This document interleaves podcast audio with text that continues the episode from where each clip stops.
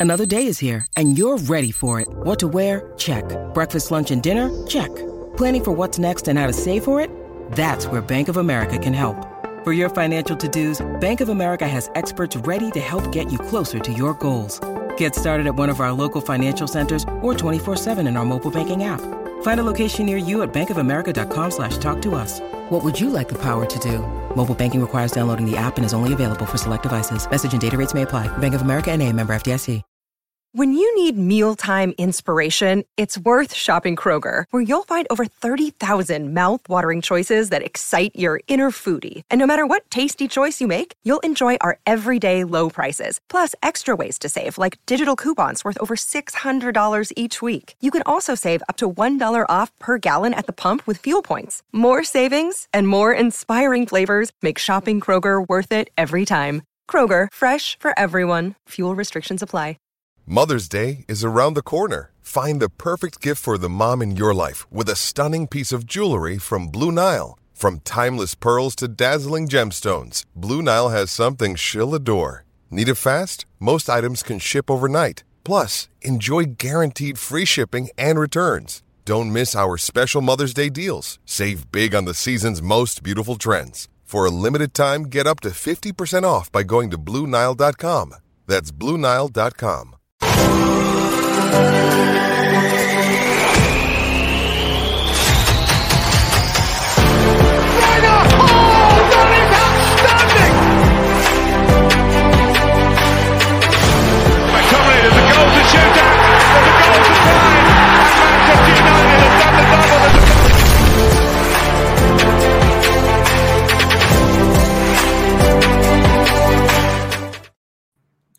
Hello and welcome back to the Masterclass Tactical Podcast. My name is Haider. I'm your host as ever today. Myself and Rob are going live straight after Manchester United have beaten West Ham 3 1 after probably the most craziest game of two halves or even 15 minutes where United turned it on and turned up. Rob, welcome back. How are you doing today and how are you feeling after that, that crazy game? Honestly, being a United fan is not good for your health. That was never in doubt, was it? It was an easy match, really, when you think about it. Just quite simple for Manchester United. You know, just the, the usual play terrible for an hour and then it all clicks, make a couple of substitutions at half time, and suddenly things start going in the right direction.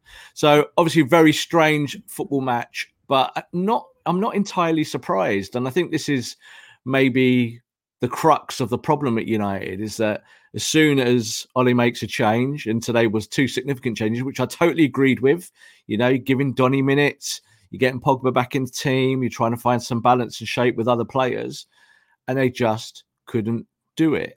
Felt like last season, whenever Ole made a big change, it would collapse and then he'd have to fix it really quickly. And then it would fix itself when he brought the players back in. Click, and suddenly things are okay again. And that's what we saw today is that United fixed what looked like a, an hour long problem in about five minutes once it started to click and then just ripped West Ham to shreds like a, a pack of wolves. So an odd game of football. We'll break it all down for you guys. Say thank you all for joining us live here with the podcast. Um, lots to talk about. We're going to try and keep it as concise as possible. We're not going to go on for like two hours long as this podcast could do, looking at all the things that went wrong today for Manchester United. But there were things that went right as well, and it's important that we highlight those those points as much as the bad ones. Absolutely, guys. And thank you for joining us. We're going to start off with a formation and selection. Also, Rob, let's talk about the importance of rotation at this level because I think looking at that starting lineup, we saw return to a 4 2 3 1. I was pretty happy with the starting lineup. We saw Pogba in the double pivot with, with McTominay, Van der Beek, and in the number 10 role. I know a lot of United fans have wanted to see that. And uh, what I saw was that United, United would have to be, well, they'd have to move the ball quickly because when West Ham are that well set up, when they're that compact, that well drilled, I think it was very important. Pogba to provide the creativity, McTominay to provide the cover because it was quite an attacking lineup as well. If you look at the front three, again, Martial, Cavani, and uh, Greenwood. So McTominay keeping it simple, disciplined, and, and giving protection. And I was interested to see whether Van der Beek and Pogba swapped as well because I, I want to see Pogba maybe in that number 10 role a little bit more. But it was just a really, really terrible first half. I mean, I can't even describe how poor that was. It's probably the worst I've seen this season. there was big questions about how United would manage to gel together because it's a team that hasn't really played together. And we got our answer, didn't we? And when you take out players like Bruno Fernandes and Marcus Rashford, you see the drop off, and that's a bit worrying for me going forward. That if Bruno doesn't play, United look completely toothless, and there's a lack of creativity in the side. Yeah, it's not. I wouldn't describe it as worrying. I think there is an issue at Manchester United that's been there for years, maybe seven years since Fergie left, or whenever that point was. That Manchester United cannot now effectively rotate like Manchester City do, like other clubs do at the very top, and find ways of winning matches. And what you saw today was the real and Hyde of Manchester United.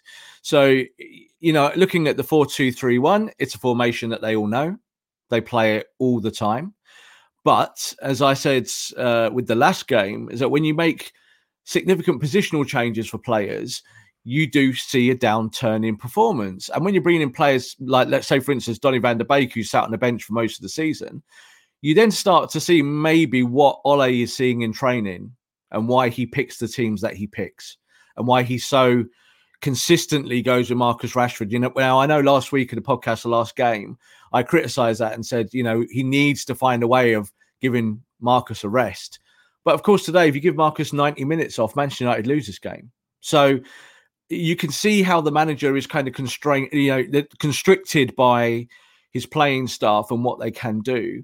I think it was a big opportunity for today for Van der Beek. I think he failed the test miserably. You know, I thought after 45 minutes I was ready to pull him. His press was poor. His decisions were poor. Yeah, he's very neat and tidy with the ball. He doesn't give you a lot of progression through that that number 10 spot, and he has to give more there.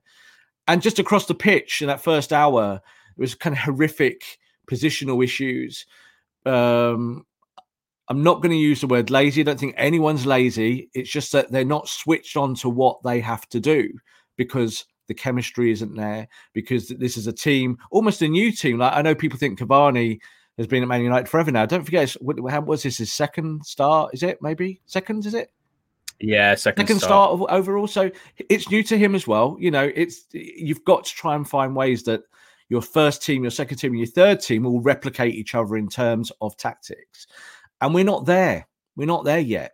And you see that today. And the two players that, you know, run the show for Manchester United came off the bench, ran the show again, and we won the game. And in the end, we could have, what could the score have been? Much more than the 3 1 it was. It could have been 4 1, 5 1. West Ham, once the game changed, West Ham had nothing. United exposed what they're weak at, and United showed what they're strong at. And that's a good positive sign. However, if you do it against Leipzig, you're out of the Champions League. That's it, finish. You do it against Man City next week, no chance. You lose that game. Ole needs to find a way of being able to rotate effectively. Yeah, look for me. I like the selection. I like to see. I like to see Pogba back in. The big question for me is would Mason and Martial track back as well? Because that's not something they're strongest at. And then the question again was, would Telles be able to do the defensive work? We'll talk about him later. Today, he did not do that particularly well. But looking at the first half, West Ham are very well organised, as predicted. Bowen's threat on the right was something that United had to look out for. And a few times in that first half, we didn't seem to react to that.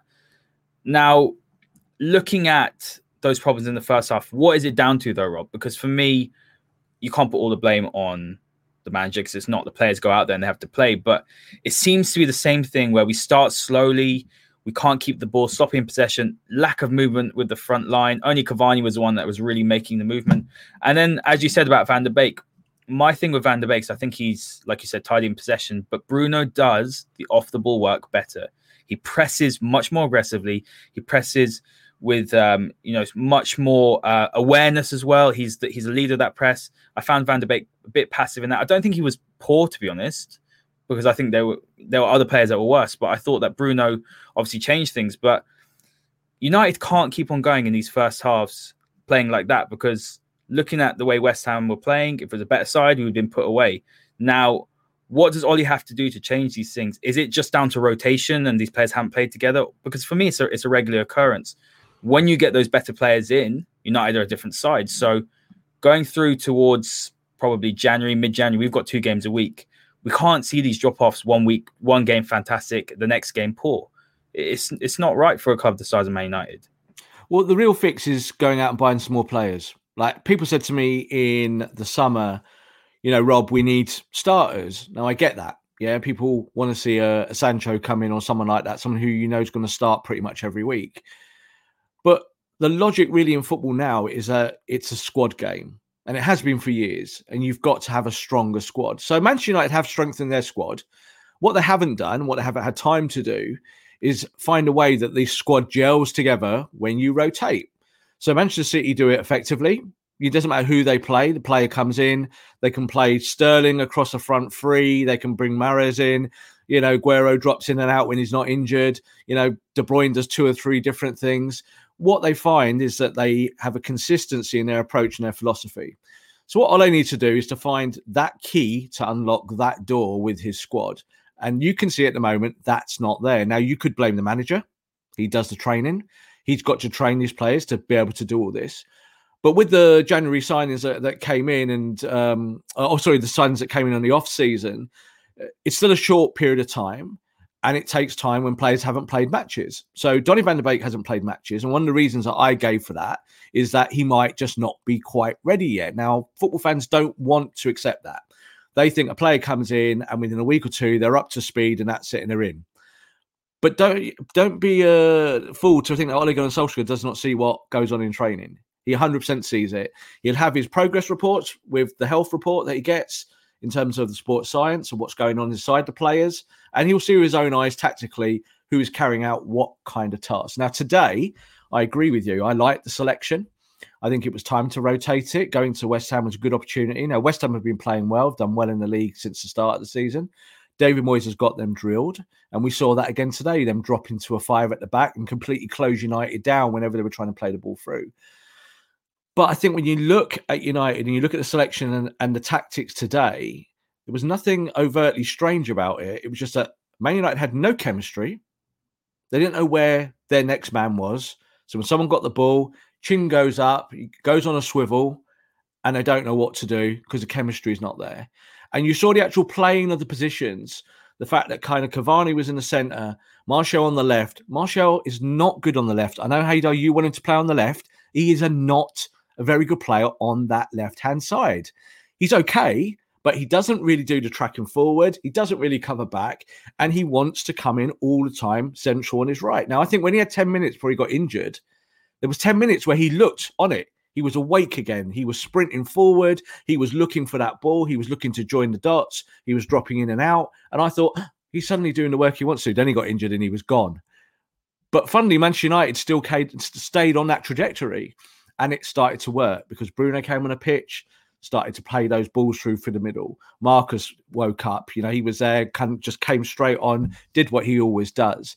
Mason, exactly the same, played his game. What you saw in the second half, especially from the 30 minute point onwards, was that Man United players were doing the jobs that they want to do and that they do best. When you swap it around, they fall apart they haven't got the personality in that starting 11 or maybe in the whole squad to just pull pull it up and just go right let's just do this now. What they find is that they complicate matters is that they look for balls that they shouldn't really be playing. Play it small play it short play it smart yeah? Do all the stuff that you're, you're taught to do. And that's where i think you can lay out Ole's door because maybe just maybe he's not doing that well enough with that squad but one thing I'll leave this little segment on is that with that win, since January, I've said it before, but it's fact now again.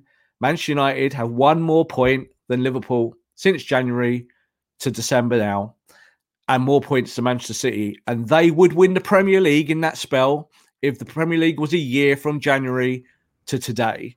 Now that's that's a weird fact, wrong. exactly. That, that, that's no, but, but that isn't. That's, but listen, that's but listen, no, but listen, it's take. not it's it's not a fact of whether United should win the league or not, because I'm with you. Of course, they shouldn't. They're not good enough. They're not consistent enough in their own skin. That's the issue. But when we look at facts, we have to acknowledge what facts are and what they mean.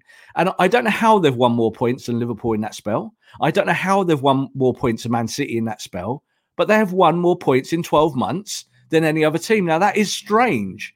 And when you're the board who know nothing about football and they're looking at their facts, they're going, we're not playing well. We are. We're not that good, but we've won more points than anyone else. Ole has to find now the next step. And the next step is that he can rotate his team with consistency. If he can do that, it doesn't matter how good Liverpool are, and it doesn't matter how good Manchester City are. It's just about how good Man United are. That's how it has to be from now on. What you saw today for 30 minutes, and then for, certainly for 45, was the worst side of Manchester United, a team that's passive, that has no chemistry, that doesn't have a clue what their partner is doing in midfield or in defence, or the fullbacks not doing their jobs. You saw, you know, we'll talk about Telles today, and he was he was awful, but he's just come to the football club, so you know you can't really give him too much of a of a hard time. But there's lots of things on that pitch today that should just be better than they are, and yet still over a 12 month period, Manchester United have won more points than any other team in the Premier League, and that is weird because it shouldn't be like that. They're not good enough to have that stat attached to them and yet somehow Rob, that is the do truth. You not, do you not think? Do you not think as uh, do you not think these are sort of stats that we shouldn't be thinking about because they're just irrelevant? They're stats that have been made up. You know, it's it's to push a push a certain viewpoint because on the one hand you can say, oh, he's we're really consistent. Rob, we're not consistent. No, we're not consistent in performances. We're not consistent in results.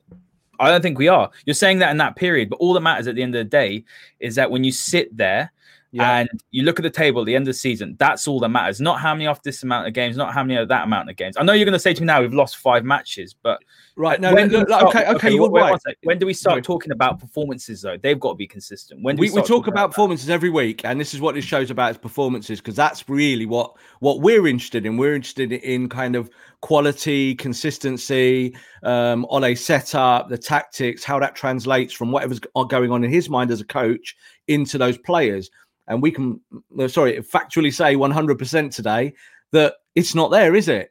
But we we want to talk about facts. Facts are not convenient; they're just the truth. Yeah, I mean you're absolutely right. You can apply facts to all sorts of things, but these are the facts. And I pulled it up on my phone because it's important. Liverpool 24 points, 24 games, sorry, in that spell since January, 15 wins, five draws, four losses, goal difference of plus 16, and 50 points. Manchester United now, after today's win, 24 games exactly the same, 15 wins exactly the same, six draws, three losses. That means that's one less than Liverpool.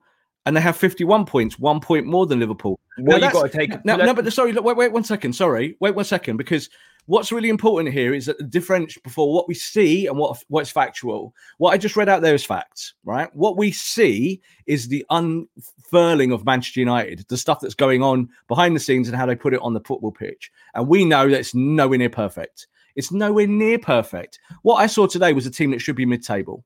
Yeah, a team that can't do it for more than 15 or 20 minutes. But, you know, for an hour, they just look rubbish. And then for half an hour, they can maybe score a goal or two. And that's what happened today. You know, we can tell that these players are better than they are showing. But then we kind of have to go, right, let's look at the facts.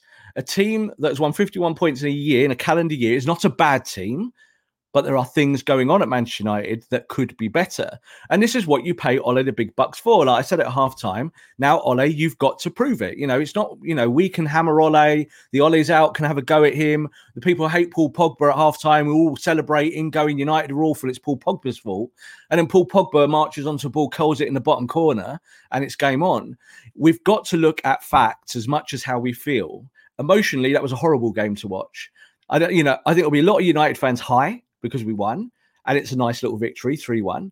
We are two points off the top of the table. What's all that about? Hey, this team, as I said, looks like a mid table team. Like I keep saying in previous episodes, the table doesn't really count until a little bit on. But Manchester United are finding ways of winning games that maybe a year or two or three ago they were losing in similar situations. Do you know what I put that down to?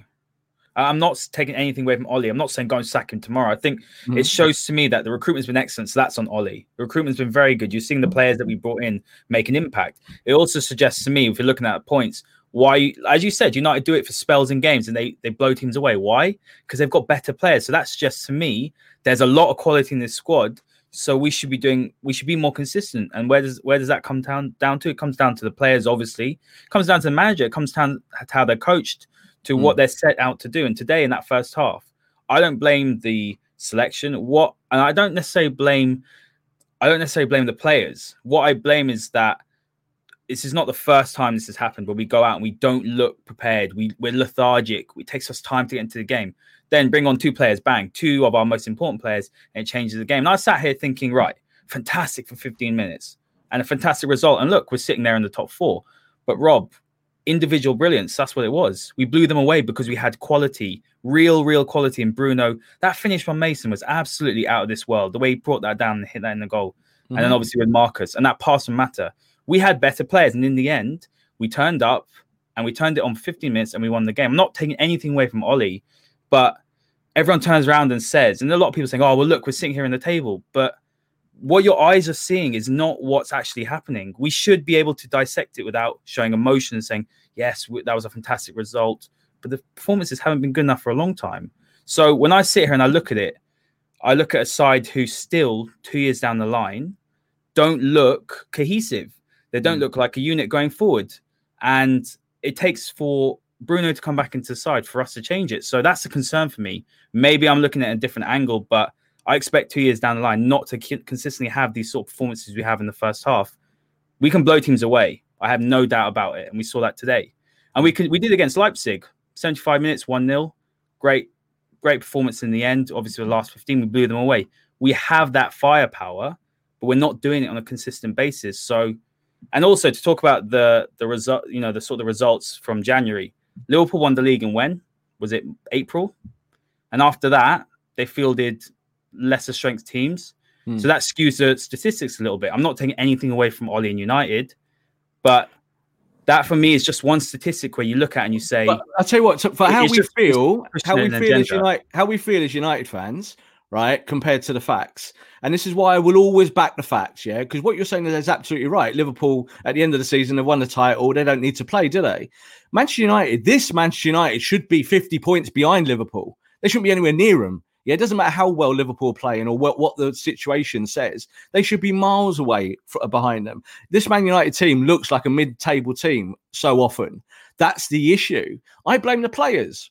In that scenario, I blame the players. If we say we're happy with the way that they're lined up, we're happy with the tactics, we're happy with what the manager's done in terms of getting them there and what we want to see, then I blame the players. In that first half, I blame the players. They have got to play better. If I've got the ball at my feet and I'm a footballer, it is my responsibility to keep that ball and to keep possession or set someone on their way. And that wasn't there from any of them. All 11 of them, from goalkeeper to the top, stank. Yeah, now everyone can say it in different levels and say, oh, well, you know, this one player did this or this player did that. In the first half, you can write that off. It was the worst first half that I've seen Man United play for a long time. However, what I will say is this we saw kind of little signs of this in the PSG game at the start in terms of sloppiness, in terms of not keeping the ball, in terms of not being savvy, in terms of not being economical, giving it away just without thinking. And we saw a lot of that. And we had almost a different team today. You think about the players that dropped out, we had players come in. So endemically, there's an issue there. You have to look at that and say, right, what is the problem there? Systematically, this is a repetitive problem. Gary Neville said this on his commentary all the way through that you don't know what Man United you're going to get every 45 minutes. You're going to get a different one every time. So that's what Ole has to address. And I think this is what this show addresses, you know, and you can have the facts on one side. And I always like to present the facts, even though that's not really what we are talking about at the moment. Because factually, Manchester United have won all these points in a 12 month calendar year. And like you said, it doesn't matter unless it's in the season. But it shows that United can win points. That's the point. And that is a fact. What now we need to see is United go to another level because they've gone and beaten West Ham in about 15 minutes today. Yeah. The other 75 minutes, they hardly turned up. They weren't even there. They were just a ghost of a football side. And why is that? I think partly Ole has to solve that. That's what you always want your manager to do. And like I keep saying, you know, if you don't solve those things and they don't work and you start losing games, it's, it's very, very quickly that you pay of it with your job. You know, we keep talking about Pochettino every week, over and over and over again, and you can smell it because you can see it. If it start, if you lose three in a row because that goes wrong with what you saw today, you lose your job very quickly because people are, uh, you know, the heat is on you all the time at Manchester United at our football club. But tactically, again today, I don't think we would have done anything differently. I think that when you look at the balance of the side, that on paper it looked fine. You saw people doing their roles in terms of what you wanted them to do within the aspect of the team. But what actually happened was that people weren't doing their roles. The role playing was awful. So even from the corner, you saw it. You know, Maguire needs to organise better. Telles at the back post is asleep. Martial on the front post isn't positioned correctly. Second week in a row, Rob. That not the second week in a row. Oh, this happens every week at Man United. Every corner, every yeah, corner, I go like this yeah. now, and I've been doing it for years. It's not this week. It's not under Ole Gunnar Solskjaer. It's been like this for years. United can't defend set pieces, and why is that? There's a systematic issue in there somewhere of why they fail at this one task every week. If you go and watch Burnley, Burnley are great at corners. Why? Because Burnley probably practice that a lot more. And they're thinking this is part of our bread and butter. Man United maybe need to go and practice that more. You see that, but then there's only a certain many hours in a day. If you've got a game plan and you need 20 hours of training to execute that, and you can only give half an hour, an hour of that to, to set pieces, then that shows in the game. And United went 1 0 down today because of that and they didn't concede a goal from open play today. It was a clean sheet without without that goal. And Henderson made a couple of good saves. West Ham weren't that threatening in the match when you think about it. 18 shots. 18 shots, but, did but did we feel like they were really First gonna, half we, we could have been a couple. Were we on down. the brink? Were we on the brink? It didn't feel like it to me. Didn't feel like we were doing anything either in response didn't feel like United were picking up the pace or or really doing much. But if they had that many shots, and that's what the stats say, they're the facts of the game. I didn't finish that game feeling, you know, we got really lucky today because West Ham were all over us. I didn't feel that at all. You know, I think that West Ham team is good. It's functional. It's not that talented. It's got opportunities, but in the first half, it was mainly because United's defense was really poor. Telles was coming to two inside, allowing the space on the outside. Then he was going too wide. It was the same issue that we talked about in the last Premier League masterclass, and that's a worry because he needs to solve that if he wants to play every week. If Luke Shaw is fit in the next match, guess who's starting at left back? Yeah, he's he's definitely starting. So, I think. so that's a difficult yeah. thing you see because Ole has to. Uh, it's always the thing with managers. You go back to what you know, yeah, what you feel safe with. So there's no doubt that you know if you see that, you're not thinking, well, Telles not really giving me a lot from set pieces, which is one of his little modus operandi. Just what you want him to do in a football team to give you quality set pieces. He's not really provided that. And he's not really provided us with attacking width either. He's done okay, but that's partly to do with Manchester United being a complete basket case of a football team. So there's all of those things in it. But you can see why Ole sticks with Bruno, sticks with Marcus, even though Marcus's shoulder's completely wrecked. And you can see why Luke Shaw will get rushed back in to play at left back. He's playing the players that have given him those points that we've just talked about in that 12 month period. He looks at those teams and those eh, selections that he's put out and he probably feels more comfortable playing that team that's won in more games than not over that period. Six losses, or did I say five? Five in a in a year period. It's not that bad, but also there's so many strange things happening in Manchester United that we can see with our eyes. Yeah, absolutely. I've got Barry's comment here.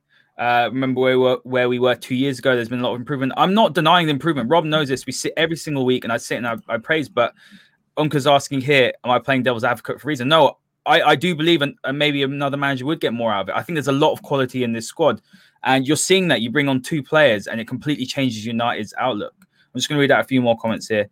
Uh, H months money, Paul Pogba. So these are some of the statistics: 85 out of 95 passes, 88 pass accuracy. That's percentage. Eight out of 12 accurate long passes, two out of two shots. Obviously, one on target with a fantastic goal five out of eleven duels won. That's they're world class stats. They're, but they are world class. That, that, those yeah. old, those stats. And recoveries. Yeah. He played as a number six today in a in a, a double pivot. In a double pivot, and he was fantastic. And everyone always said to me today, you know, every time Rob says double pivot, then it should be a drinking game, and you should uh, have a shot. So you can do that, but I'm going to say it again a few times here. Pogba played in the pivot today. That's where I thought he would play, and I thought that he did okay. The first half he wasn't great, and the second half I think he ran the game. I actually think he was man of the match for me. So I know that Marcus and uh, and Bruno changed the game coming on, gave United the balance, gave us that kind of effective edge in attack. But you actually saw what Pogba was doing. He was starting everything. He was the quarterback today. He got the ball to feet and he would turn on a pivot, on a swivel, and get United going. And that was why United had that 20 minutes where they absolutely terrorized West Ham. It came from Paul Pogba. I also get why he frustrates.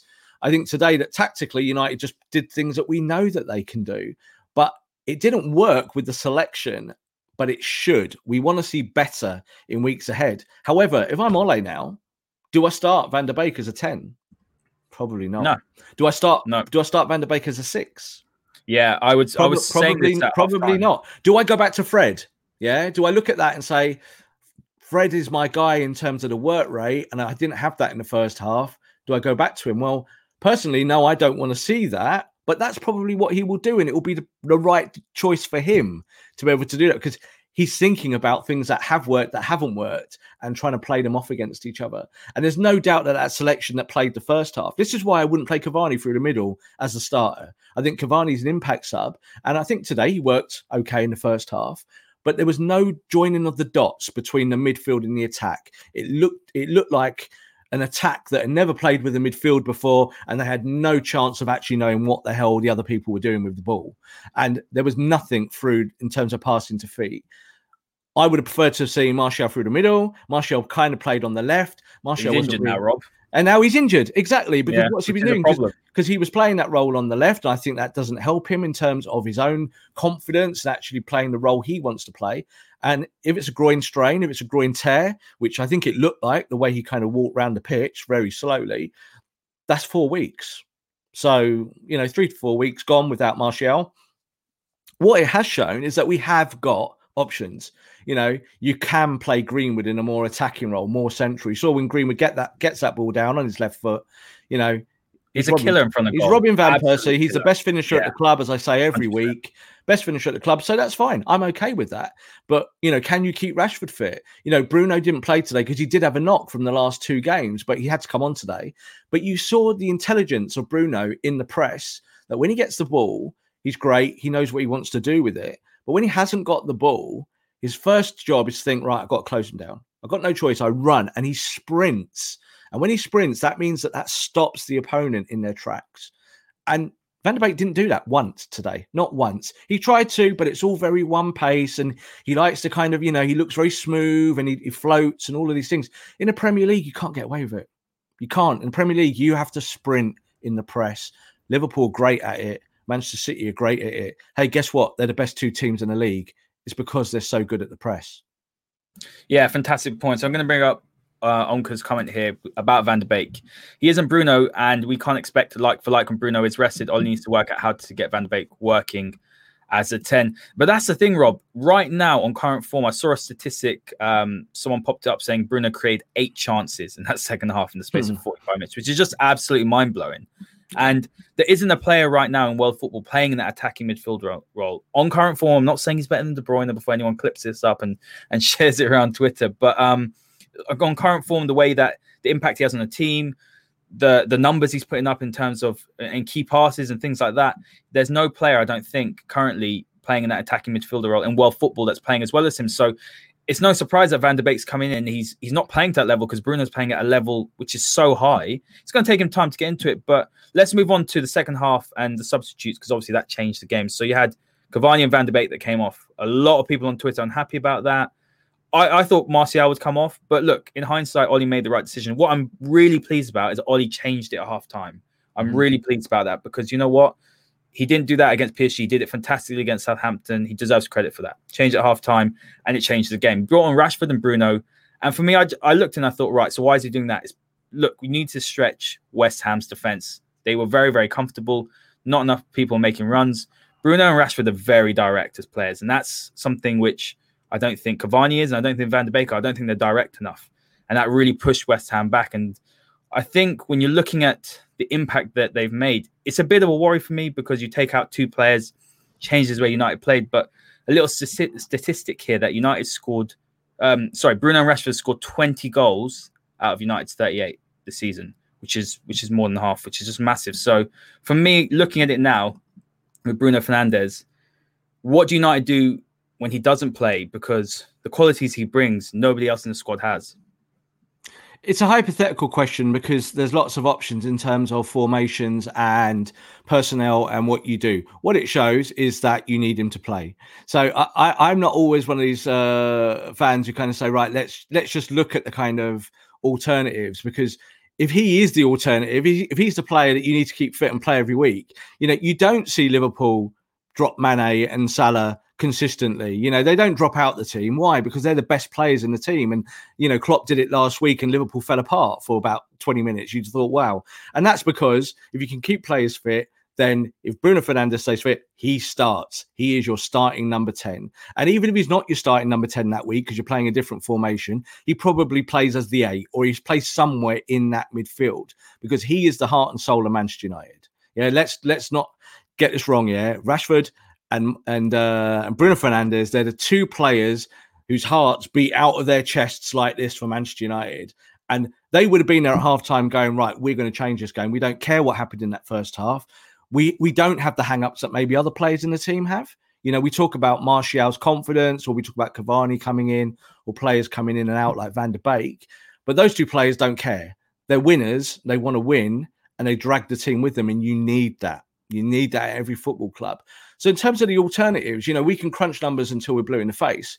I'm okay with those two players being the primary primary goal getters or being involved in those goals because you need that in every team. As I just said, Liverpool's front three do that for them. De Bruyne does that um, consistently season after season for Manchester City and with Agüero. So it doesn't really matter as long as you've got components that work. So United have got components that work. What's the problem is is that they're dysfunctional. Yeah, there's other parts of the team which just kind of just kind of collapse. So, like we saw today, that we brought Telles in, and we see the issues that that he brought with him today that probably Luke Shaw wouldn't have. Now we moan about Luke Shaw every week. Every week, people go Luke Shaw this, Luke Shaw that. Yeah, and now we see when Luke Shaw's not in the team what you miss with Luke Shaw. Now we saw that at the end of last season. I'm convinced that when Luke Shaw got injured at the end of the season, that was how United's end of the campaign turned towards Europa League. Yeah, when, when Williams like, came in, yeah, it, it looked like it looked like United were going to win the Europa League because they looked like the best team in the tournament. Losing Shaw over that period, you were you were in trouble, yeah, and we lost him. He's gone. Now he's out again, and we do look a bit disjointed in that left back position. You know, it's about balance at the end of the day. Not it's not a popularity contest. But let's take Cavani, for instance. Cavani is a guy who is getting on in years. He is a world class operator in terms of his movement and what he, how he sees the game. You know, his picture is all in front of him, and you can see it. He actually takes his position based on what he's looking at, not by what he's trained to do. But the issue with that is that he doesn't completely know everyone and what they do so far because he's only been in the club five minutes. So I said before the game, and I think in our last podcast, there is a logic to going back to Martial through the middle, Rashford on the left, and Greenwood on the right, because those three guys scored a ton of goals together, almost double digits for all of them. And like I've highlighted multiple times, they scored as a threesome more than yeah, they did. Salah, Mane, and Firmino. So yeah. that's that's not the weak part of the team. The weak part of the team was creativity behind them. So there is a logic to go back to those three. So Martial's now out, so you have to kind of replace that. So it might be a case just by default that Cavani plays, or Look what happened today. Juan Mata came on on the right, did quite well, filled the hole, kept the ball, was neat and tidy, and allowed the strikers who have got the pace to go and put the afterburners on and hurt West Ham. I think Ole might go with that. I think that might be something that he goes with in the next few weeks, especially if Martial's out injured. And I think he probably will be out for the best part of a month, looking at the nature of that injury. Yeah, absolutely. I think looking at it, Rob, when I look at Rashford, what I really, really like when he comes off the bench is he always looks like he's got the bit between his teeth. He looks much more threatening. We've discussed this before. Marcus Rashford, so against Leipzig, he's he, he's devastating against tired legs. I, I don't know what it is. Maybe it's just because it's it's that extra right. I've got to get in this game quickly, and he looks like a different player. But is that an option possibly as well? Because he is not fit at the moment, and he didn't really show much signs of the injury. He looked he looked absolutely devastating, but is that something that we can go ahead without? Because looking at now, I'm happy Mason scored. That was fantastic for his confidence. He really needed that goal. It was an unbelievable finish. But now with Martial out, Cavani's played quite quite a few games now recently. So what does what does Ole do going into Leipzig? Because looking at now, starting Rashford, must win game, and then we've got City again on the weekend. Can he play both of those games? You see, I think Rashford did show signs of his injury today. Why? Because he didn't press. Didn't press at all, hardly at all. When he was on the left, if he got the ball at feet and he had to dribble, he was happy. He couldn't press, he couldn't sprint. This is what we said in the last game, wasn't it? We said exactly that. We said it's not a case of whether Marcus Rashford wants to do it or not, but when you're injured and you make that first movement with your shoulder arm and you sprint because it hurts, you stop. You don't do it. You say, right, I'm not gonna, I'm not gonna sprint. But when you're running with the ball through the channel and you want to score a goal, suddenly the pain's gone, and it's like you know. So you you learn to turn it on when you need to to kind of limit the pain and the injury. Can you play Marcus Rashford like that week after week after week after week?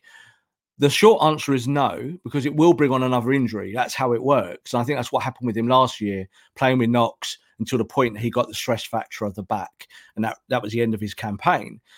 But Ole has to work out if he can leave him out and let other players come in and do the work. And I think what we saw today is the answer is no.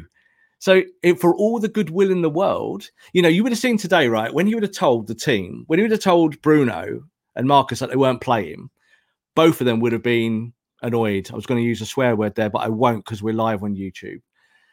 He he would have they would have both gone, we want to play, but we get it. We've got knocks. We're going to sit on the bench. And then as the goal went in and United were playing terrible, both of them were warming up at half time and they would have been going, right, we're going to now show why we're in this team every week. That's what they did. And that's what footballers do. They like to prove a point. Most players do that. You know, people always have a go at Pogba because they always think that he's passive, but he's not actually a kind of passive player. He might be as a character, but you saw in that second half that once he got hold of the game, he was Paul Pogba. Yeah, I'm going to go and do it. I'm going to produce those stats that I like to produce. And yeah, it doesn't matter if someone says that they don't like me and all that. I've just got to do what I've got to do. It, was a classic thing, Rob, wasn't it? That he was the one everyone was pointing at halftime. Take Pogba off, take, yeah. take Pogba off. I don't think he was particularly bad. Honestly, I think that looking at Paul Pogba, he's exactly what this United team is missing. You're right. The front line can score goals. We've shown, we've shown they're capable. For me, it's that midfield balance that we still haven't quite got. Matic didn't play today, so Matic will definitely play against Leipzig. That's a must win. So for me, I'm looking at Paul Pogba and thinking, let's get you fit. For me, he's still the best player sitting in that double pivot with a defensive mm. player. He showed, I thought he was disciplined today, gave the ball away a bit, but who didn't in that first half? I thought McTominay struggled first half as well in that midfield. We really struggled with the physicality of Soucek and Rice. That's another thing that's not been taken into consideration. They came to bully us. And when I look at it, McTominay is someone that I would say, yeah, he's going to stand up to challenge. Pogba in the past perhaps hasn't, but he deserves credit for that because Soucek isn't the easiest player to play against. But until Ole can sort out that midfield, because as we've seen now today, what's what it showed us is that Van der Beek will not get enough minutes in that number 10 role because he's just not on the level anywhere near Pog, um, anywhere near Bruno. Sorry, the way that Bruno is more aggressive, the way he finds space on the pitch, it's on a different level to anyone else. So, looking at that midfield now, if United want to be able to create more, if they want to look more solid as well defensively, Ole's got to find out who plays in that double pivot, doesn't he? Yeah, and but that's that's saying that if United played a double pivot, you know, so Ole likes to play that, but that certainly isn't what I think Ole wants to play forever. You know, what we did see before was Van der Beek feature in the diamond, yeah, playing to the side, you know, with a defensive midfielder before. And I think that's what Ole would like to do going forward. So there's no doubt that it's not saying that this is the end for Van der Beek or anything like that. I think that would be kind of um premature premature, nonsensical, whatever you want to call it. You know, I, what I would say is this: I think it's about systems. So, if, for instance, United need to change something, it's very handy to have Van der Beek there, ready to play, maybe in a three in central midfield. What uh, another thing I will say is this: you know, we talked about what kind of style of player that Van der Beek is, and I compared him to Frank Lampard. And what I mean by that is not in terms of his stature or what he looks like or anything like that. It's just in terms of his mentality or how he wants to play. He wants to arrive as the second man from midfield, as an attacking midfielder into the box. That's what he wants to do. So you can see today he was trying to do that a little bit. So he was leaving the, the, the pivot, allowing them to operate a little bit deeper, and he was trying to find the lines in between the channel, just trying to be cute and sneaky and all of those things. Now Lampard used to be the best at it because the ball would go wide, and when the ball was whipped in from Ashley Cole or someone like that, Lampard would time that run over and over again. He'd probably do it in training 100 times a day, and he was perfect at it, and he'd score lots of goals. Van der Beek wants to do that. The problem with that is that Manchester United have got anyone to cross a ball.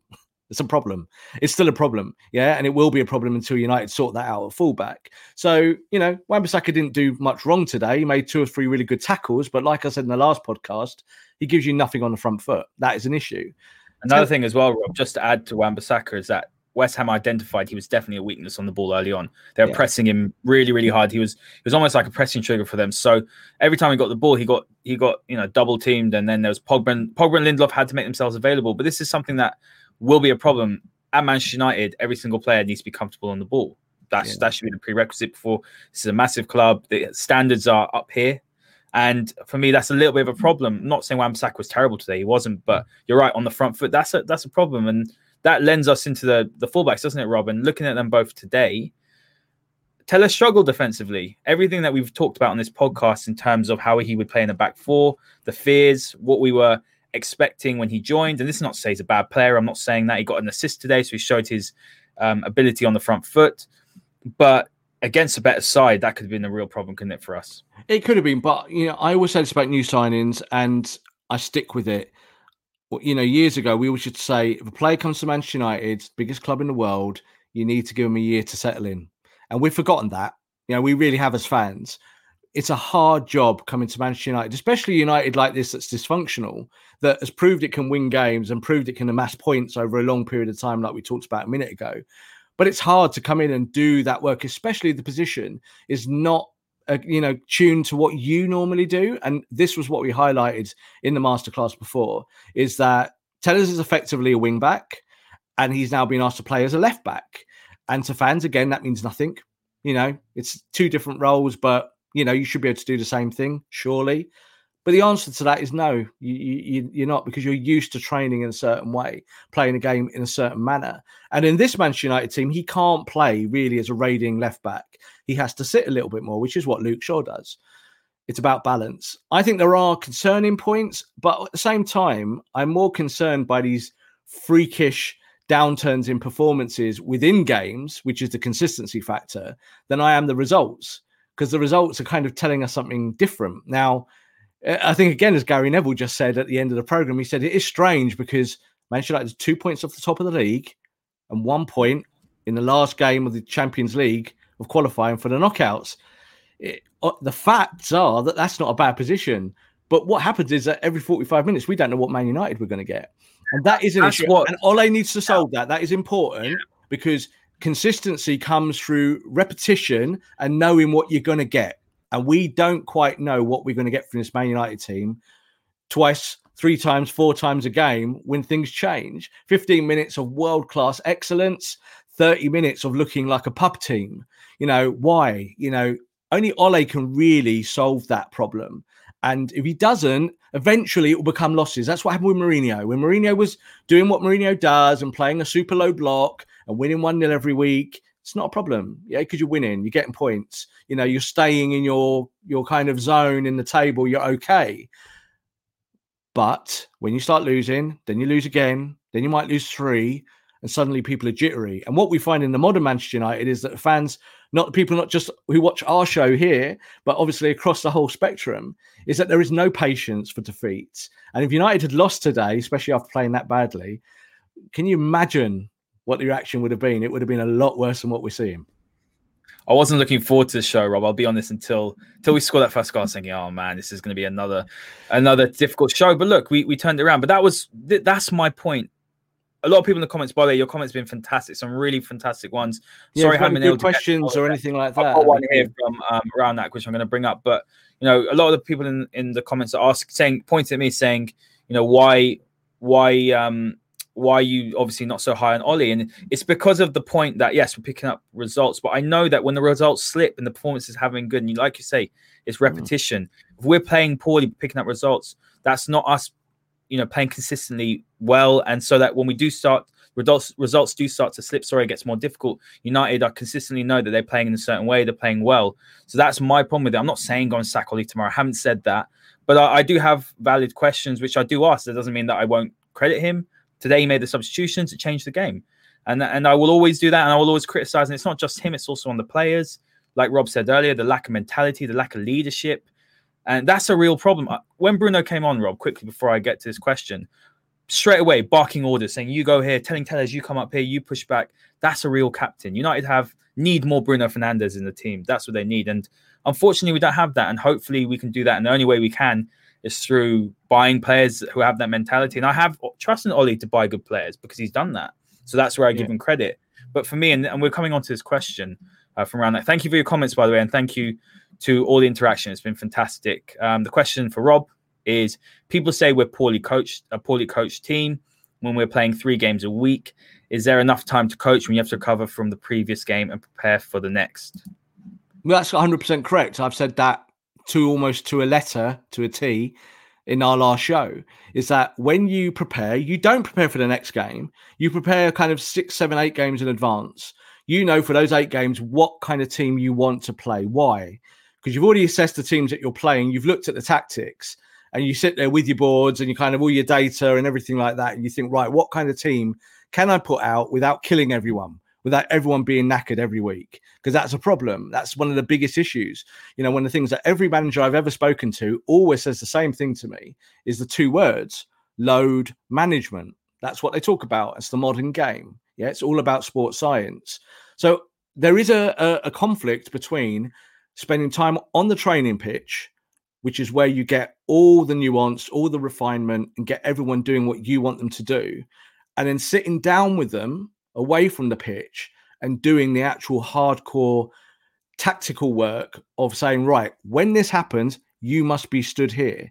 Now, the guy who's the best at it in the world to me is Pep Guardiola.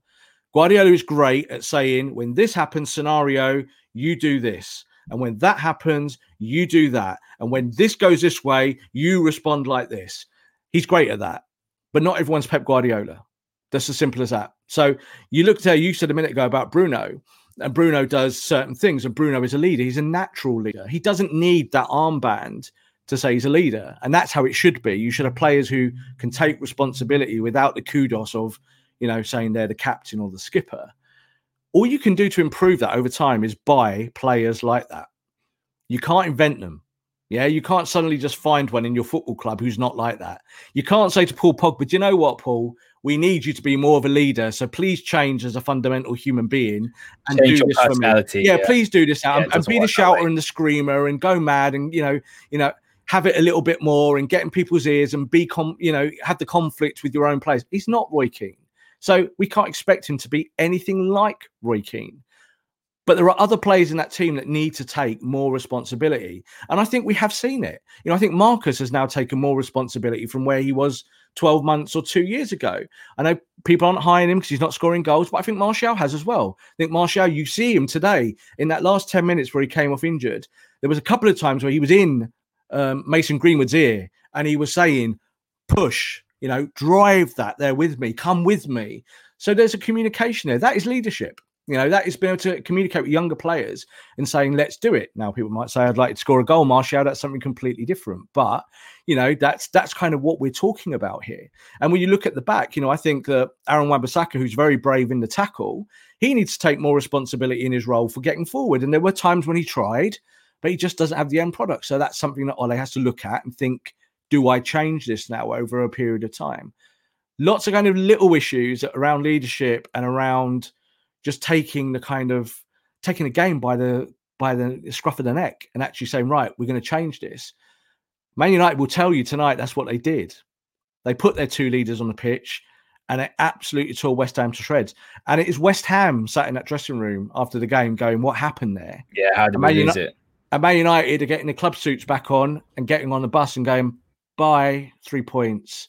And that's the most important thing. I was going to tweet at the start of the match. I don't care how United play today, as long as we win. Because before a Champions League game, that's what you need. You need just three points, put it to bed, and be done with it.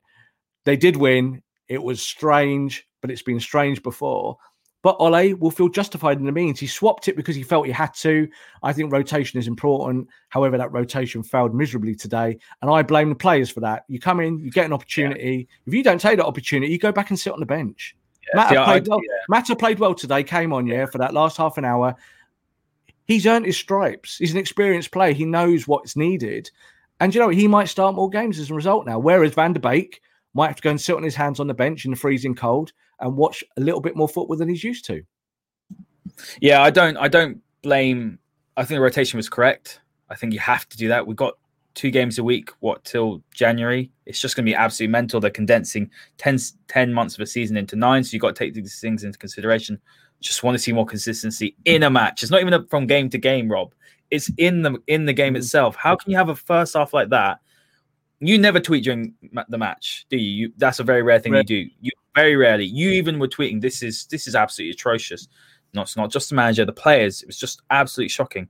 And then we turn it on like that. And this is that's where I'm struggling a little bit. But it's a great question. Mm. Uh, I'm going to re- read out another one. Unka was asking earlier. He was saying about the impact of fans. I mean, it's great to see fans back in. Um, what's your view on that? Uh, you know, is it is it something which makes that much of a difference? Because what it was 2,000 fans, I believe, so it didn't really feel like there were any fans in the stadium. Um, but yeah, what's your thoughts on that? And um, it's a good landmark, isn't it? Considering what's been going on the past year. Football is nothing without fans. Football is a different sport without the fans. If you don't have the fans in the ground, it changes the dynamic. You know, without fans in the stadium, every game is a neutral match. There is no home games. Every game is neutral because there is no kind of extra additive in your spice to be able to go and do something. You know, like we said in the, the Champions League game, you know, if United are chasing a result, it's us lot in the Stretford end and in the sta- in the stands, yeah. sucking that ball into the net. Football is important in terms of the, the fans that go to games. However, and there's always my however, I don't think it's the right time. You know, if, we're still in lockdown in parts of the country, why is it that some Premier League teams can start this and other teams can't? It's an unfair sporting advantage. Yeah, West Ham today were allowed to have 2,000 fans in there. And, you know, we've heard of other things that have happened today at Millwall in terms of um, booing the the bending at the knee and things like that. Shocking, absolutely. That's shocking. a shocking thing. That's a different. It's a different kind of uh, subject. However, I think you let fans back in when everyone's ready to be go back in. Yeah, when when teams have to operate on a on a on an even keel, and I think it's wrong that you can go to London and the London teams get an advantage now. However, if you go to Manchester, you're not allowed. But if you go to Liverpool, you are. People will say that's to do with the tier system, with the obviously the health warnings. But I think with football, you should just take a more universal approach. Let's have fans back when when we can really bring them back. You know, yes, we'll go 2,000, 4,000, 8,000. That's probably how they'll do it everywhere. But it should be an even kill. Fans are the most important things in the sport. They really are. We're there. They're the, the you know, the, the men and women that give their money over every week. That's why you have football clubs. And if you don't have the fans, and you don't have football. So I want them back as soon as possible, but it's got to be safe. It didn't help West Ham today, but I bet when they scored that goal, they did go over towards the stands at 1 0. And that would have felt great to see their fans celebrating in their kind of socially distanced little bubbles in each little stand. And that would have been great for them. Um, it's the ultimate goal. But ultimately, at the moment, probably shouldn't be what football is doing. I definitely agree with that. Uh, it looks like Chelsea are drawing 1 1 against Leeds, Rob. So Leeds went up ahead with Bamford. Not interested I'm in clubs. Yeah, no, it's about mate. time we did the podcast where Villa were winning seven two, and we'd done that. That was after we didn't the, know we didn't know the result until the end. right end, we just done a dis- dissection of the Spurs six one game. Read, I'm going to read that one more question, Joseph. You'll be the lucky person. So Telles can cross the ball, Rob, but I've no faith when a player runs at him. Bowen made him look like he wasn't on the pitch. Thoughts? Now, something I noticed early on, Rob, and I don't know if you did, but you probably did uh, notice it because obviously we're both studying the game before that we do this show. But um, Pogba started on the right, or he played on the right with the pivot, and McTominay was on the left. And my thoughts were that McTominay is going to have to come across because Bowen is devastating, cutting off the right onto his left. Mm-hmm. And while I thought Telles wasn't brilliant defensively, I don't think Bowen caused him as many problems as, as I thought he would. And um, look, with Telles, fantastic going forward it's going to take some time. I still think if I had to choose between Shaw and Telles, personally, for me, and this is where the balance comes in. Wan-Bissaka on the right hand side doesn't do enough going forward. I want to see the asymmetric fullbacks, um, and that's why I would choose be choosing Telles. Let's say we had a new right back who's more attacking. I think Shaw would be a good option to balance it up. I think United got options, haven't they, at left back? Yeah, I don't want to see asymmetric fullbacks. You know, it's not 2008. All right, this, this is not how teams play anymore. United need to play modern football. United need to find a way. That's what it is. You know, if the, if the players are not doing it, then United need to find players that can do it, or get players that are not doing it to do it. So I want to see Wan-Bissaka become a proper right back, which means doing both of the jobs of going forward and going back. And I want to see Luke Shaw doing it, and I want to see Telles doing it. They've both they've all got to get better at the things they're not so good at. Yeah. So I don't want to see asymmetric fullbacks because that's not really the weight of the game. Mourinho, you know, does that, used to do it all the time, and that was kind of his thing, and it worked during that period. But if we want Man United to be a balanced, attacking, cohesive unit, then we need to have proper fullbacks that do the wing back job going forward, but actually don't give the space away behind. What we saw today with Telles, it is hard, it is a learning process, is that the Premier League is a different animal. It's a different animal. It's quicker, it's more aggressive, and it's more direct. So you'll get passes played round the corner of the back of you that just don't get played in Europe. You know, in Europe, you can stand and have the game played in front of you. It's it's not it's not a worse game. It's just a different game. But in the Premier League, there are different challenges. Now he'll learn them if he's good enough, and we'll see that come six months, twelve months, he's just better defensively than than he is at the moment. I think what's this again? Second, third, fourth start, something like this. We should be judging no one that's played so few minutes in a Manchester United shirt. Just even nice little stat, Rob, is that that back four, fifth time in a row they played together. I think that's great. For consistency yeah, you, you, you, someone uh, someone tweeted me as well that you know why are Maguire and Lindelof not getting a rest because you know X, Y, and Z, rotation, etc., etc you can't rest everyone. You can't make eight, nine, ten changes because then you definitely lose. Um, you can make two big impactful players, maybe three, and then just about get away with it. But you'll find that when the top teams rotate, they do it in kind of spells. So like Sterling was out for a little while and they left him for two, two or three games, give him a proper rest, then bring him back in. He comes in, he scores a goal. That's how it works. So I think when you look at that and you look at Telles, I think when Shaw's back, Shaw will be the starter because Shaw has played with those guys more than anyone, and Ole will trust him. And then it's up to Telles that when Telles is in the team, that he shows Ole that he can give him a, a ton of upside going forward. But he has to learn to do that at Manchester United. It's going to be very, very different than, than maybe in the leagues that he's played in before to be able to get past fullbacks that will go with you all the way. You know, it, it, there isn't this load of space behind for him to exploit. Like just said there, when the ball was crossed into the box, Man United strikers and forwards might learn that someone's crossing the ball. They might make the run. For the last year, they've had no one cross the ball. In fact, two years, three years, you can go back forever. And strikers at Man United are not used to going across the line to the front post because the ball has always been poor. You know, they've been dealing with Ashley Young and Antonio Valencia for year after year after year after year. It has to be better. Manchester United's fullbacks must do what the modern fullbacks do assists, clean sheets, help their help the centre backs and be productive on the front foot and the back. Yeah, agreed. And I would like to add, I think Maguire and Lindelof have been fantastic now, Rob, for for quite a while, and they they deserve the credit. Maguire again today was was very good. I'm not the highest on Maguire, but you know I've been impressed with what he showed so far. And... I thought they were good today, and have been really good in recent weeks. Today, yeah. in the first half, they looked shaky, and the whole team looked shaky. And the reason was, was yeah, the, the midfield, midfield, was a mess. The midfield in front of them was a mess, and that impacted them because they were trying to obviously cover spaces, and they were worried. Obviously, they gave the ball away. There'd be a huge hole in the pivot. So that that's one of the one of the reasons for that. And then as the game went on, they got better because Man United just got more confident, and they kind of all pulled each other along. But I'm with you. You know, I think they've played well together in recent weeks. So again, you could play Tuanzebe in there at some point. That will happen. But as Ole's seen today, when he rotates, it goes that way, doesn't it? South very quickly, and that emotion that drains out of Manchester United. That is a worry that when you make a change, that you don't see the leadership carry on. It just kind of all falls apart, and uh, I think that's what he probably thinks of Maguire and Lindelof. He's probably thinking, I can't pull one of them out at the moment simply because of how fragile my team are when when I make changes. Yeah, absolutely spot on. Rob, I'm going to read out two more questions. Guys, thank you so much for all the interaction. It's been really, really brilliant. We're going to be live now after every single game. So you'll be able to enjoy that on Tuesday, I believe, Robert playing Leipzig. Uh, the question here is from uh, Shashank. Oh, it's going to come up. Your thoughts on Henderson's overall performance today? I mean, look, for me, David De Gea is still number one for United. he should still be number one. Henderson played well. I think he was uh, he was decent, not spectacular. I uh, didn't have to make that many saves, but uh, made a good one for that free kick uh, in the second half. Um, yeah. But yeah, good performance and good to get minutes under his uh, under his belt.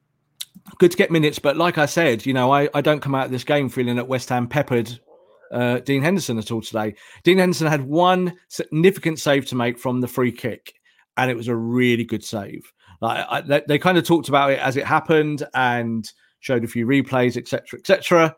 But it was a world class save. When you actually see it, because he takes a step the wrong way, he's trying to cover that inside post, but he gets across. And when you look at the shape of his body and the extension that he gets, you really see why he's a top goalkeeper. That wingspan he's got is almost like a top NBA player really, you know, seven, eight, eight foot wingspan because he doesn't get that otherwise because it's really going towards that corner. And he made a really, really good save. I think he's a confident guy. I think he kind of fits being able to just drop into the team. There's no doubt he's going to be the future number one. Um, like you said, I think De Gea is still probably the number one in terms of in the way that Ole sees it. Experience, you can't really buy that. But there's good signs for, for Henderson. I, I think he's a very, really good goalkeeper. It'll be a shame if he does sit on the bench more. But again, when you make changes, it's about chemistry, isn't it? So even little simple things like what Henderson does with his centre backs from goal kicks. Now, so people people might think these things are easy. They might go, "Oh, you just you're just kicking it to him, aren't you?" And you're kicking it back. And no, they are practice. They are drill. They're drill work that you do over and over and over again. Now, Henderson will be part of that drill work, and they'll do it together as maybe De Gea and Henderson working with the with all the centre backs, so Tuanzebe included, Mengi included, anyone that can play a central berth. They'll do it with the goalkeeper.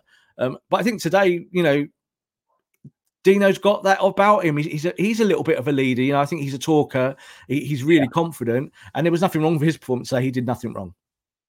Also, I think it's important to note as well that this Sheffield United team has lost a massive, massive influence. And Dean Henderson was fantastic last season. I think mm. they've struggled obviously going forward, and we knew that goals was a problem for them. But also defensively, they're leaky. Ramsdale's not a patch on Henderson, so I think that shows the impact that he had at Sheffield United and what he can have at United. And also, Rob, that kick over the top, which did it go out, didn't it? Whatever happened. Uh, obviously, we got the goal for it over to Bruno. was fantastic. So I think he had a good performance. I mean, I'm not I'm not saying oh advocating for him to go into the team now because for me, I think David De Gea is still clear. But if he gets game and you, game time and he plays like that, then we're in a really good position. So Rob, I'm going to read out the last question. It's not related to the game, but Onka's asking about your view on Pellistri, mm. on his performances in under 23 so far. Guys, I did a podcast uh, right after we signed Pellistri.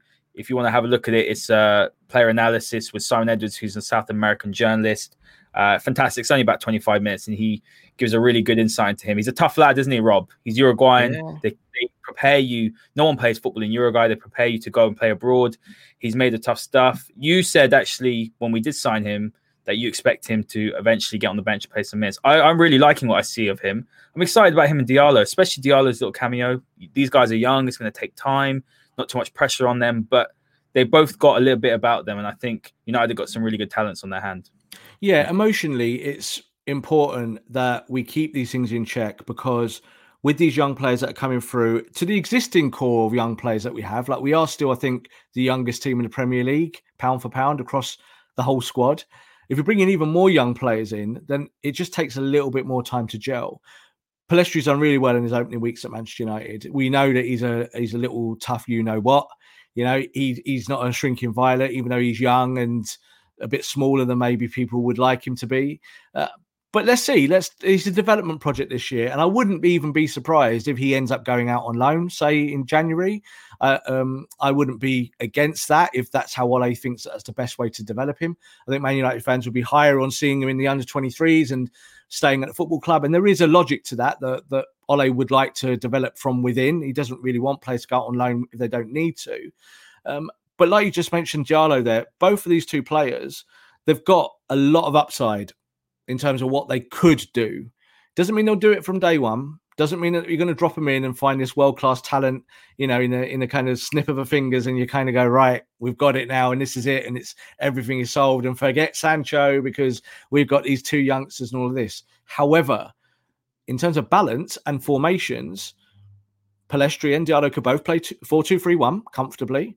They could play 4 3 3 as advanced forwards, playing in a three across. That gives you a little bit more kind of scope in terms of what you do with Cavani. It might mean that you can give Rashford a little bit more of a rest. It might mean that you can play Mason through the centre when we tend to play him wide at the moment. So these two players coming in tactically are good for United and the core overall. But then, of course, they need to assimilate. They need to settle down. They need to again put the weight of the club on their shoulders. They need to understand what it means to play for Manchester United and what that shirt and what that badge means, and how difficult it can be. Because if you have a bad week, people will try and kill you. And that's what Manchester United is all about, you know. And that comes from your own football fans, not not just from opponents, not from uh, fans from other rival football clubs. Um, it's going to be tough for them, but if they show promise, just like Mason has, I was so happy Mason scored today because everyone knows what I'm, finish. Yeah, everyone knows I'm high on Mason, and I think Mason is the best um, finisher at the football club, and I think that Mason could be a world class talent. And I'm talking on Mbappe levels. Yeah, I know people might go, "Oh, that's over the top," but I see I him. I see him as being a player that can score you a goal every game in years to come. You know, a proper one goal a game ratio, or at least a goal every two game ratio. And if you do that, you are then a bona fide world class forward. And I feel he can do that United. And it's just about his development and what he's been through recently, you know, both on the the side of what happened with England, but also on the other side of uh, the suicide of his friend. All of these things are, are really tough for a teenager. And as football fans, again, we have to just let that play out and then let him come back. And today, I think we saw it the first half an hour of the game. You could see he was a little bit rabbit in headlights. He was a little bit like, what am I doing on a football pitch? He'd kind of forgotten all the stuff that he's learned for a year. His runs were a bit off and he was coming a bit deeper and he didn't know whether to cover or stick or twist and all those things. I always talk about joining the dots because that's what I was taught as a kid when I played football, you know, and he couldn't join those dots. Second half, all the dots got joined. Pogba saw him, saw the runs. Yeah, Rashford was was making those kind of darting runs from the left. It left it all open. Mata was joining play up, and suddenly you get Mason Greenwood in the box, and what does he do? Scores.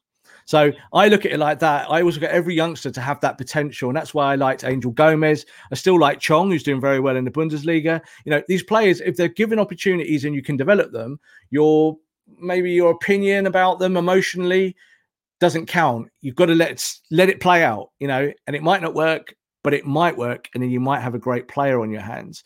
And United with Pellistri, I think with Diallo, they're two really good young players. I was very happy when we signed them, and people were like, "Why do you like him? You know, why do you want these two players in here? I don't get it. Why did you know? Why are you not unhappy about Sancho?" I was like, "Well, I did want Sancho. Don't get me wrong, but I'm okay with bringing in two youngsters that have got big upsides. Diallo, I think he could be the frightening one. I think when you bring him in."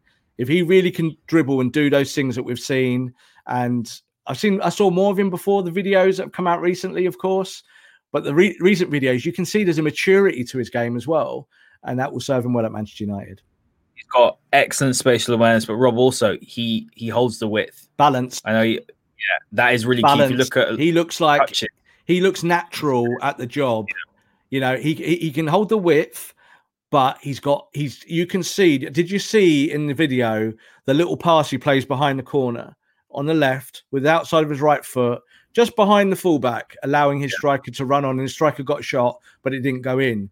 And i just thought Ooh, that's the stuff you can't teach because that's just all in his head. He sees the picture and he's thinking i'm playing that ball dead weight into space not too fast like we quite often see united players do. They play the pass and it's like straight onto the byline and the forward can't get it. But that was played with a little bit of edge on it. It's like a golf swing, you know, just into a kind of area to bounce and let the forward run onto it. And I thought, if he's doing that at 18 or whatever age he is now, you know, as a kid, then he looks like a great development project. 35 million pound might be the best 35 United have spent for a long time. I completely agree. I'm getting more and more excited as January's approaching. It's already nearly January now, isn't it? And see, and, we're already uh, feeling better about this performance already, aren't we? Now, at the end of this podcast, we started it both of us before going live, going, "Oh, it's like oh. hard," and now we're ending it talking about youngsters and talking about what Man United can do and what was actually right about the performance and all of those things. And that's really what we have to keep reminding ourselves because I think we might go out in the Champions League because I really do think Leipzig are really good and I think they're better than us, honestly. You know, I think they're a better team. And I think, I don't know, did they beat Bayern today? They were 3 2 up. winning. I'm not too sure. If anyone in the comments knows, let us know. Well, they were they were uh, beating obviously a very good team in Bayern Munich, the champions of Europe. They were beating them three two at one point today, and I think United will struggle. However, if the Man United for 15 minutes turns up for 90, then Leipzig won't like that. Leipzig would watch that game today on their video and look at the VT and go, they can hurt us, and we need to be wary of that. Doesn't matter if you've got Upamecano. I mean, that's the thing. He hasn't played very well this season as well. He's but, not been um, good, has he? He's not been good. So, oh, yeah, they drew three all. Three all, so they're not very good at Leipzig, are they? We can beat them. So you know, you know, when we look at that, we, we only do need a draw, and I would like to see United go there with a defensive mindset. Now I know that goes against what people think. People say United should just play on the front foot, swagger, swagger, swagger, and they can do it and beat teams. I think you need to go there with a bit of caution. You need to plug up the channels, and you need to say, right, guys, at the front, say like for instance, it will be say a four four two, maybe not a four four two diamond, but say you play with Rashford at the top of the pitch, you need to be able to play that ball to him accurately and give him something, give him something to run to. Now today it worked. I Thought Bruno's balls were great, but as we said yeah, before, well. that lots of the times Bruno can be wasteful, but that's because he is a creative player. It happens. Um, it's going to be a tough game, and United need to go there and think. Let's stop this team from beating us. Firstly, and yeah, on the counter punch, if we can hurt them, let's do that. But we don't need to win this game. That's what Fergie's teams did. Everyone says Fergie's teams attacked. In Not away kind, from home in Europe. In this kind of European affair, Fergie's teams would set up and they would say, "Come, come on us, and we are going after you. It's fine. Yeah, we will get you on the counter attack, and we've got the quality to hurt you. United used to do it to Arsenal almost every game in that period. Arsenal would try and do everything, dance through you, Barcelona light, and United would just say, soak it up, and then we're going to hit you with Nani, we're going to hit you with Ji-sung Park, we're going to hit you with Rooney, and we're going to hit you with Ronaldo. United have got that kind of pace in the team to do it. I want to see us do it. And if we lose 1 0 because of that, I won't be sat here in, in the masterclass going, oh, we should have just gone and attacked because I don't think it's the right thing to do in this scenario. We can still attack, but I want to see us be solid at the back. And without, you know, Fred's out, isn't he? So, you know, Fred's suspended. You know, there is an opportunity maybe to bring Tuanzebe into that formation somewhere. I don't know. I Depends. I mean, I'm going to be positive. Well, to be honest with you, Rob, I wanted us to be pragmatic against PSG, but obviously that didn't turn out the way it did. But I'll be and honest fans with you. were I... happy, you see, when they weren't pragmatic. United lost 3 1 that PSG had more chances than us, and we have blown the group open by allowing PSG to beat us. Yet, if we'd got a boring nil-nil draw against PSG, which is perfectly acceptable, then this Leipzig game would be a rest. You'd be playing the kids on this last game and going, "Well, we're through. It doesn't matter." So, I, I just want United to do the right tactics at the right time. I trust Ole to do that, um, and I think he will. I think he will try and be pragmatic. And now Martial's out of the game, it might actually help United in terms of what formation you put out because I don't think Martial does the defensive work when you put him onto the side of the striker. But I do think that the other guys do. I think Rashford does. I think uh, you know, so Greenwood's played there more than anyone on the right, and he can do the defensive work. He's just young and in, inexperienced. So we'll see. We'll see what they do. But I feel I feel okay about it. You know, that after that result, after that performance, they just like scaring us, don't they? You know, everyone that's watching this podcast, we all just kind of go oh, every game. But you know, if we win at the end of it, that's okay. It's just when you start we, losing. We wouldn't be United fans if we weren't having about four heart attacks a game. I mean, it's just they, you know what? Since yeah. started doing this show, I've tried to be a little bit more numb. Of course, I can get let, let emotion get the better of me, but it, that's just the way it is as United fan. It's a roller coaster. So, guys, honestly, thank you so much for all your support. We love going live, don't we, Rob? It's been great. Joseph saying here, great show, and all the lads in the comments. Yeah, all your comments have been brilliant. Thank you very much, guys. It's been fantastic. Reese saying he watched it on your PS4. You haven't got a PS5 yet, Reese. You need to go and get one. They're they're pretty awesome. Been fantastic. Thank you for listening. And just thanks. Uh, just want to thank. I just want to thank everyone for for tuning in. And obviously, you know, keep, as I said in the last show, we make this show for you. The demand has been that we go live, which is why we're doing it. And we kind of thought originally we would flirt with the others and do, kind of do a live one and a, and a playback version for you, etc., etc. However, you know, people have just been saying to us, you know, unanimous, unanimously that they want us to go live. So we're going to go live after every match, league, cup, Europe, even if we're in the Europa on Thursdays, okay. maybe. We don't want to be. Uh, and there will be maybe some pre-records in the middle somewhere, but primarily this is going to be a live show for you. So we need you guys to keep joining us because that's why we go live because that's what you want to see, and we want to do that for you. Absolutely. Barry, thank you. Umka, thank you. Reese, you're getting your PS5 December the 19th. That is, you're going to love it, mate. It's awesome. And uh, guys, honestly, thank you. Spread the word as well because we'd love to get more and more people involved. The interaction is brilliant. It's what makes us, uh, the show so great. Tell your friends, so tell your friends, tell yeah, your friends. Like tell everyone. Tell, tell everybody that you know. Give it a retweet. So thank you very much, guys. And we will see you on Tuesday for another live show.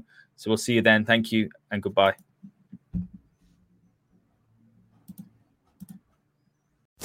Sports Social Podcast Network.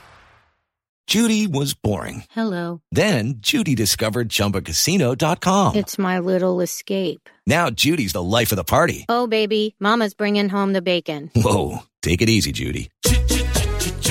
The Chumba life is for everybody. So go to ChumbaCasino.com and play over 100 casino style games. Join today and play for free for your chance to redeem some serious prizes. Ch-ch-chumba. ChumbaCasino.com. No purchase necessary. Void where prohibited by law. 18 plus terms and conditions apply. See website for details.